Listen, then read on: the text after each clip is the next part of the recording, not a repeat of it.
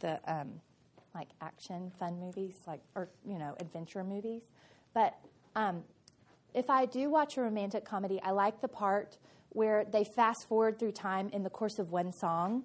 They do the video montage that shows like the nerd, and then he's getting help, and he's figuring it out, and then he's got it together. Or the the person who can't play the game, and he's practiced, practiced, practiced, and then by the end of the song, he's kind of got it together. And so, what I'm going to do with you is give you like a little visual video montage of David since it's been a while since we've been together. We're going to do the video montage of David, and you can pretend like the song that's singing is like a remix of David, uh, Saul's slain his thousands, and David's slain his tens of thousands. That's going on in the background. The women are all singing.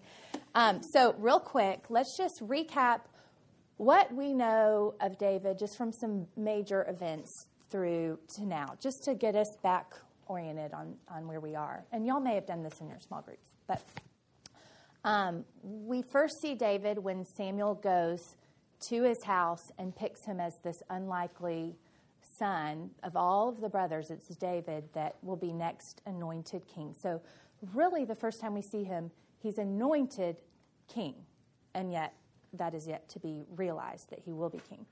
Um, he goes to Saul's court and is playing music for um, Saul, dodging Saul's spears as he goes. He kills Goliath. He's bonded in covenant friendship to Prince Jonathan. Uh, he gets the foreskins of 200 Philistines to marry Princess Michal, the daughter of Saul. And that's normally like when the, mus- the music ends in the video montage and things are great. But sadly, in our little montage of David, uh, it's the opposite that happens. Instead of this peak, while things are great, it just gets worse and worse and worse and worse. And so when we find him now, I mean, what continues after he marries Michael is that he's wrongly accused of grasping after the throne. Saul's getting jealous. Saul's getting worried that David's going to take his throne, so he is driven out by Saul and he kind of doesn't know where to go. He goes to the Philistines. He froths at the mouth. Remember this. Um, God is bringing David this motley crew of these guys that you just think they're in the first part of the video montage when things are looking bad. You have this bad group that finally gets together. No, no, this is the group that we're ending up with. It's just this ragtag group of all these random uh, miscreants. And so here is David with them. Um, David helps the people of that town, I'm going to mispronounce it, Keilah, um, and then finds out, well, they're about to turn you into Saul. And um, so then we meet David in chapter 24, hiding in an isolated, dark cave. And it would seem that things really couldn't get much worse. I mean, he has done the reverse makeover. He has gone from the palace and he has ended up in the dungy darkness. And so um, he's an Engedi. And the Engedi, you can see your pictures, flip over your hymn that I photocopied for you. Engedi is a real place. I always like seeing these real visual things. Um, Engedi is a beautiful oasis region with tons and tons of cliffs, tons and tons of caves. It's really cool if you want to Google it and look at it further, but it's made of shale rock. So there's just dozens of hiding places where people conceivably really could have hidden 600 men. Um, it almost looks like the Texas Hill Country, but a little bit grander in scale. Um, okay, so um, that's where he is. And so we're going to talk a lot about the wilderness, which is where he is. It's desert um, and climate, but also we're going to talk about it not only as a location, but as just a, a state of the soul. Because we find with David that that's, that's where he is, not just physically, but his soul is just trotting along. Um, when we think about wilderness, it, it can overlap with the word suffering, I think, um, or as I'm using it. I don't. Um, it can be that wilderness equals suffering, but wilderness can also be a little bit different from suffering in that it's like this time um, of isolation, this time of just waiting, this time of almost nothing happening and um, no progress being made. there's been this proclamation on David's life that he's going to be the king, and yet here he is in a cave. And um, it's not that he's been there for like what we see as 2,000 words, it's been like 2,000 days. It's just taking a long time that he is there waiting and waiting in this wilderness. Um, and you understand why in the Psalms he says things like, How long? How long? Because it is feeling bleak to him. And um, so in Psalm 7 and Psalm 57, you could write those down. Those are directly related to this event of hiding in the caves of En Gedi. And you'll see him say things like, Arise, O Lord, awake. He's just hoping for this justice to finally come. And that restlessness and that waiting um, really resonates with me in this already but not yet state of eternal life that I'm in. And I bet it does with you. And it does with all of us and all of creation. We think of Romans 8:22. We know that the whole creation has been groaning together in the pains of childbirth till now. Not only creation, but we ourselves, who have the first fruits of the Spirit, groan inwardly as we await the adoption of sons, the redemptions of our bodies. So just that longing to get through this wilderness time. um, Okay, well, the temptation for David clearly would have been to feel forgotten. Um, in chapter 25, that little blip I bet you talked about in your small groups when Samuel dies. It's just kind of, and Samuel died, and he was buried in his house at Ramah. Um, this would have been the lowest point this at, until this time in David's video montage. It just would be crushing news to him because um, Kay Gabrish called um, Samuel, David's walking Bible. It was just like he, he was God's voice. He was, he was what David had ever known. He was like a safety net to David, and he's gone. And um, it's bad enough kind of running for your life, but then to feel like you're alone without that true north, it felt lonely to him and, um, and discouraged. And it made me think about how the disciples likely felt when um, Jesus ascended into heaven and just left them while they were waiting for that deposit for the Holy Spirit to come. It would have felt it would have felt scary. Um, and here he is in the cave experiencing this. Um, okay. Israel probably felt the same way too. I wondered as I read this and read some what some commentaries said, if um, as all of Israel mourned, if many didn't just say, "Oh, how long? All we have now is Saul, and David, who knows where he is. So, God, though, we see gives grace to the um, in the wilderness to David. We see that he is David's refuge, his strength, his very present help in time of trouble, and um, and this theme of grace is really kind of what I'll focus on in the rest of this time together. Um, when you think about grace, it does have lots of different sides to it. Like if I said, um, Sarah, you're you're crafty. Can you please get me from your house and of the multitudes of thread that you must have? Will you please bring me a blue thing of thread? And Sarah could come and bring me a blue thing of thread, but it might be aqua, turquoise, navy, all sorts of different midnight blue, you name it. It's really hard to match blues by the way. But she could she could come with any one of these things, but they'd all be all those would be blue, but they'd all be a different shade of blue. And that's kind of what I thought about when I thought about God's grace because when you say God is so full of grace, that can mean a lot of good different things. And in this particular passage, it's not necessarily, although it is always a little bit of everything else. Um, we can think of his saving grace, his cleansing grace, his preserving grace, forgiving grace, but in this we see his restraining grace on the life of David and several other characters in um, the story that we'll read. So, chapter 24, we meet not only a disrobed and defecating king, which, make no mistake, is intentionally included to make you almost giggle. It's, it's Saul being brought low. Okay, so there he is in the cave thinking he is all alone. Um, and in that cave, we see how God does restrain David in the face of great temptation. Um, and he uses that by helping David yield to his tender conscience. Um, when I was growing up, I used to think about this story. I don't get it. I mean, they're at war. What was the big deal about killing Saul? I mean, that's what soldiers do. They were at war, and but this definitely, as y'all all know and talked about, was not going to be self-defense. It would be assassination. It would be murder. Um, but it would have been tempting because it was a shortcut. It would have quickened that journey from anointing to coronation. It would have made it fast. Um, but just because the end result would be that he'd be king and that that was right. He was anointed king. That doesn't mean it was the right decision to make.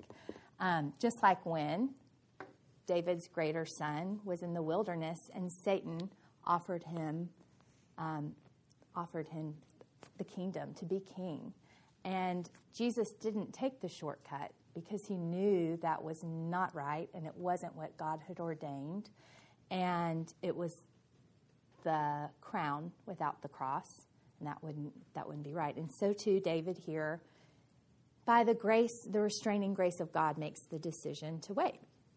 Um, okay, so when you think of David, when you think about conscience, you see in this story, don't you see how Saul and David really pair with each other to show what conscience, good conscience is, and what bad conscience is, or conscience isn't. Um, someone said that conscience is like the voice of God in the soul. And um, it doesn't manipulate God's ordinary ways um, to interpret the situation with what we want it to be doing. So that would be like this that would be like David saying, You know, maybe my men are right. Ordinarily, God detests killing, but he, he's the one who brought us together. Of all of these thousands of cliffs in Engedi, here we are in the darkness, and no one can see us. Um, so we learn from David and his tender conscience that here that an open door isn't always proof of God's will, and especially when it clashes with conscience. Um, okay, so then we see David's conscience, and then we see Saul.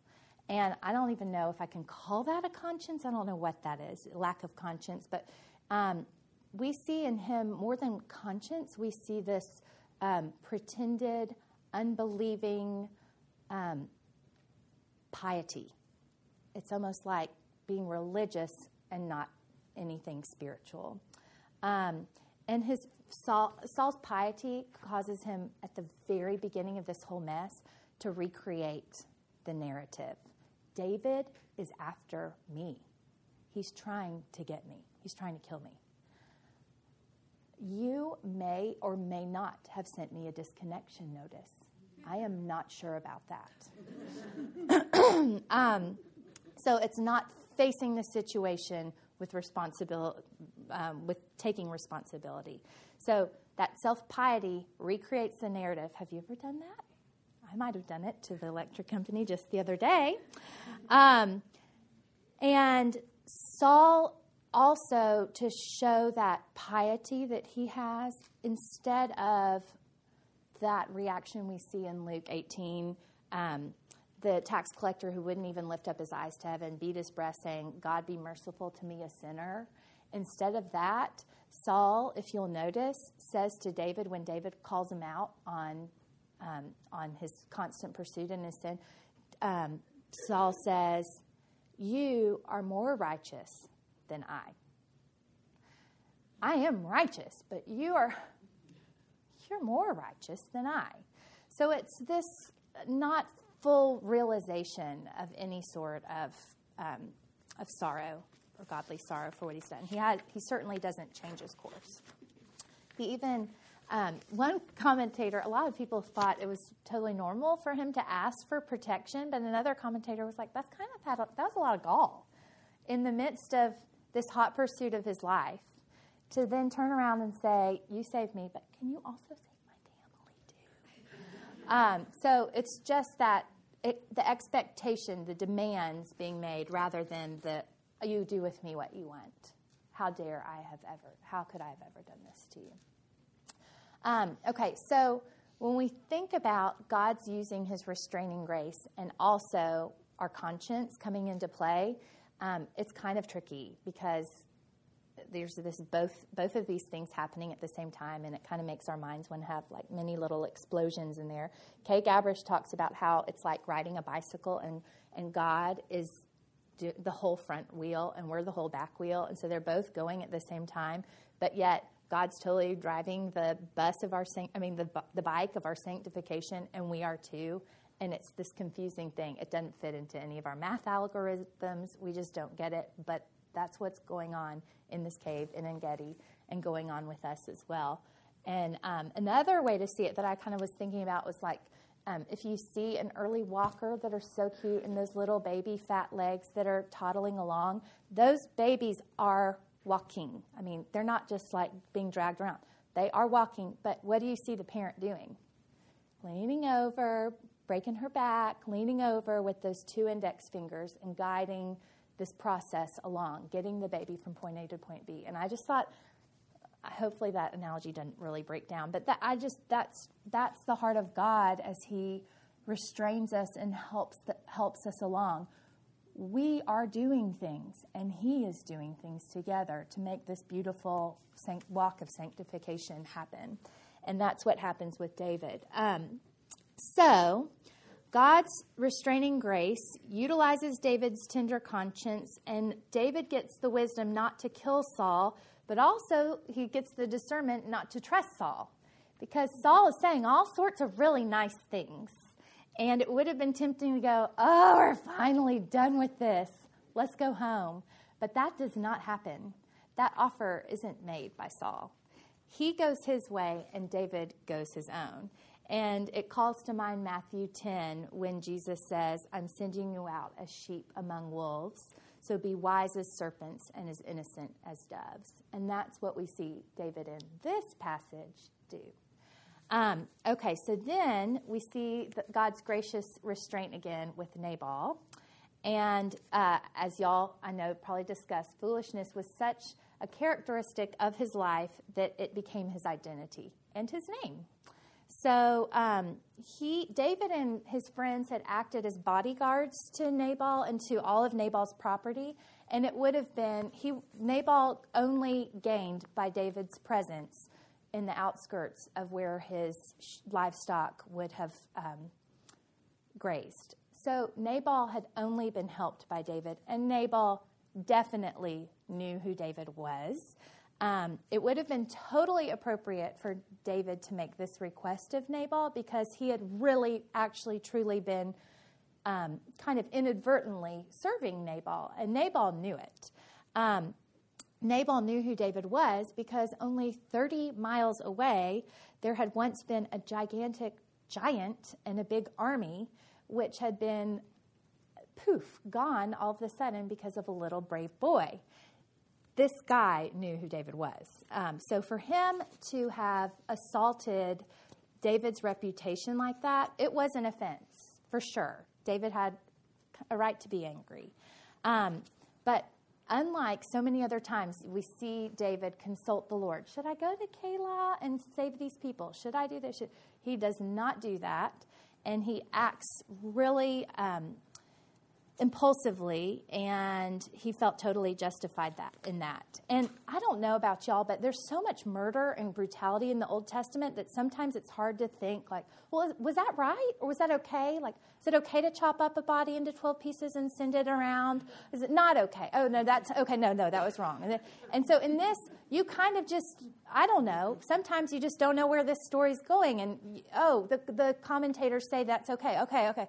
But no it not only would have been murder, it would have been mass murder because not only was David wanting Nabal, he wanted all of the men that were un- under him and serving him.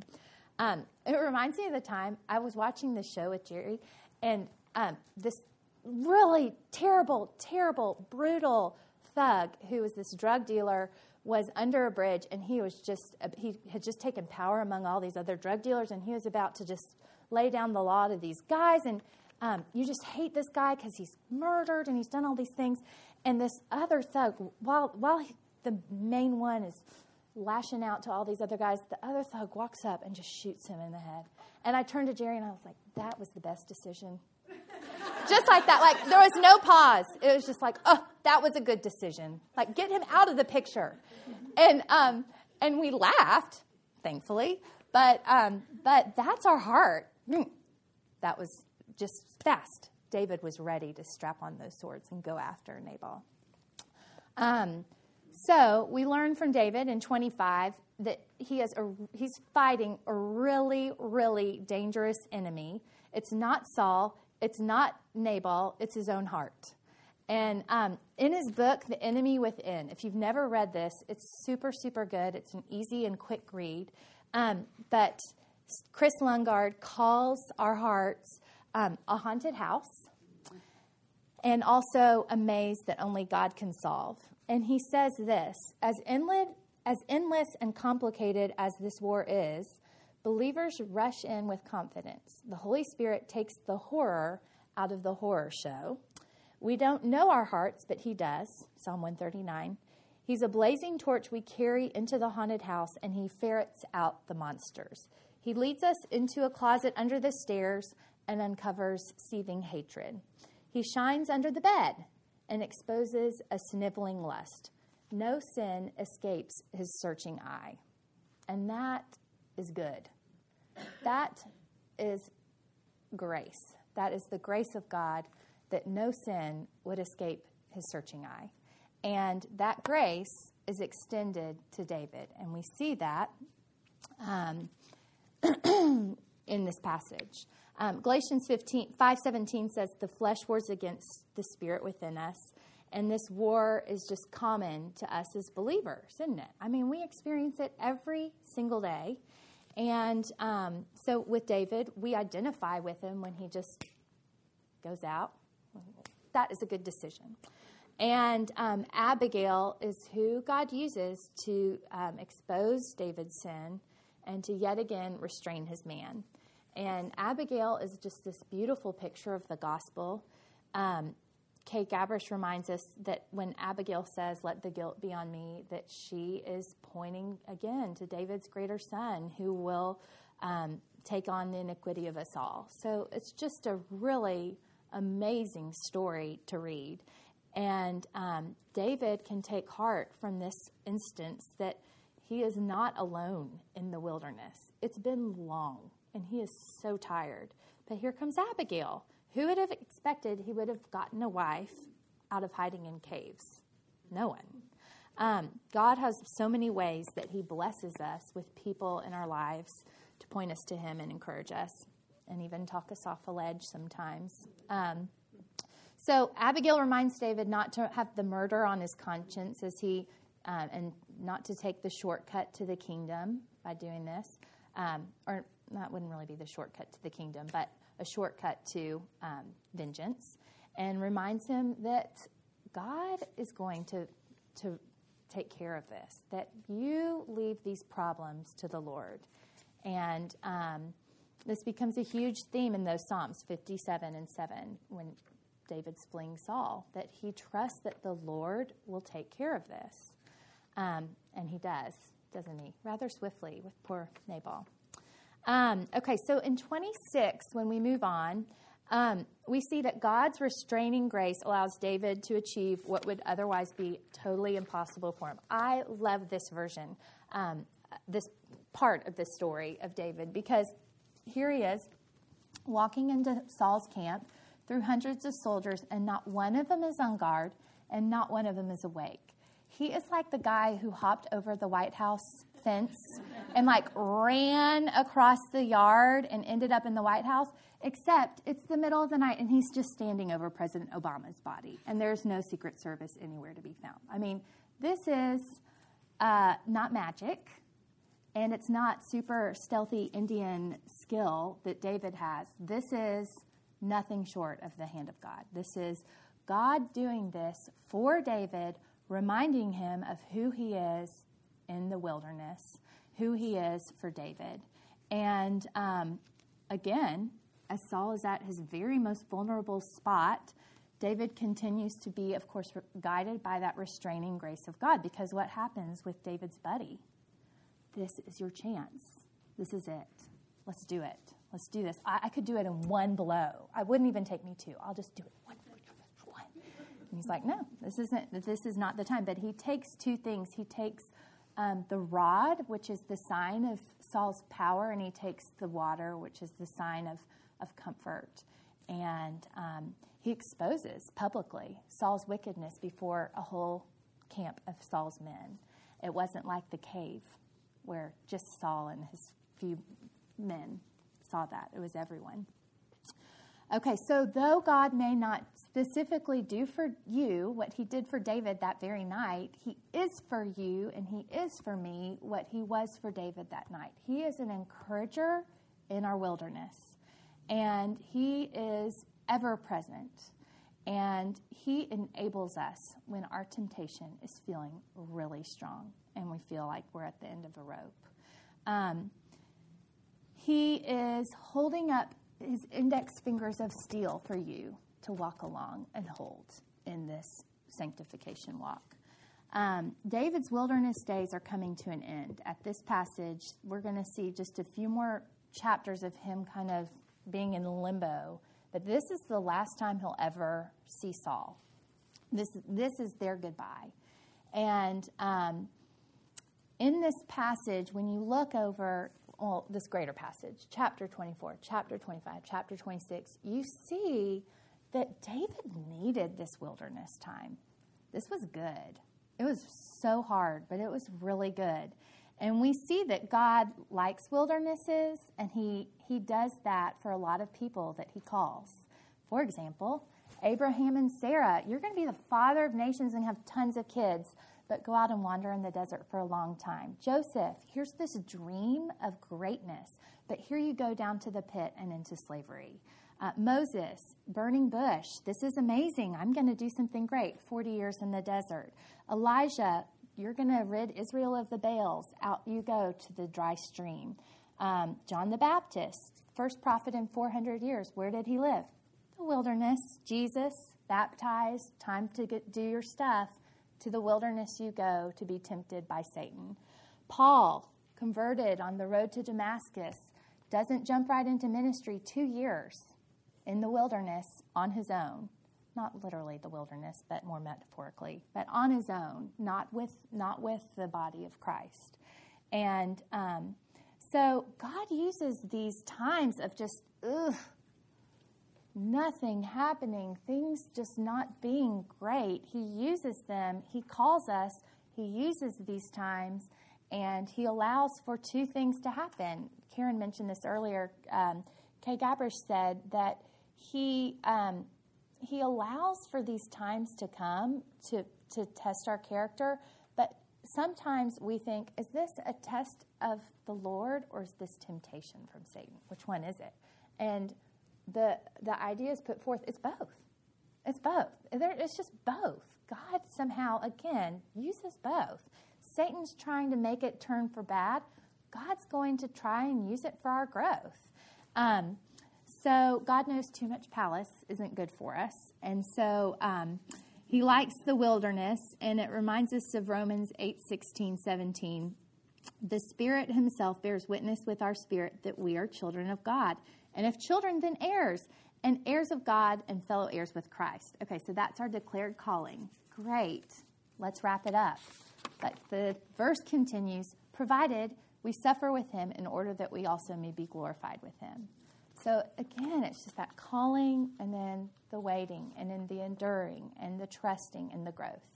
Um, okay, in closing, I want to talk to you about one of my very favorite people who has never truly existed, which is Jean Valjean, prisoner 24601. And I'm sad Courtney Jewett isn't here.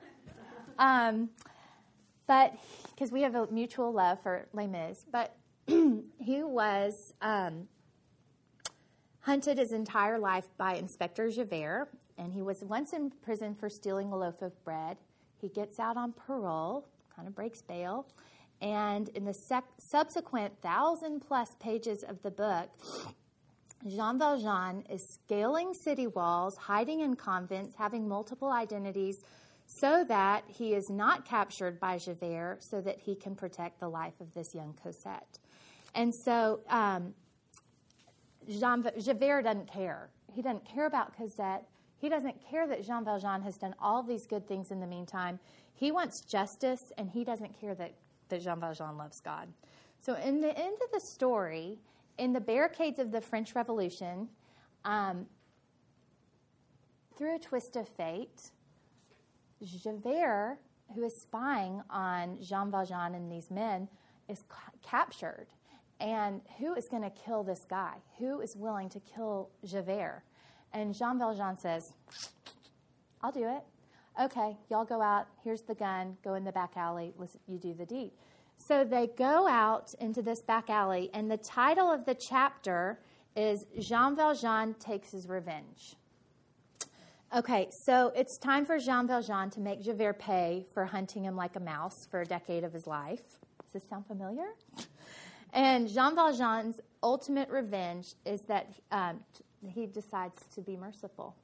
He shoots the gun into the air, and um, instead of firing at Javert, and he says, It is done. That's what the book says. I don't know what the movie says, but the book says, It is done.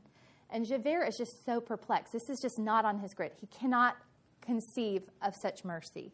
And so he just kind of confusingly lurks off into the darkness. And it's such a picture of mercy. And that is the mercy we see in this passage, and that's the mercy we receive um, every day.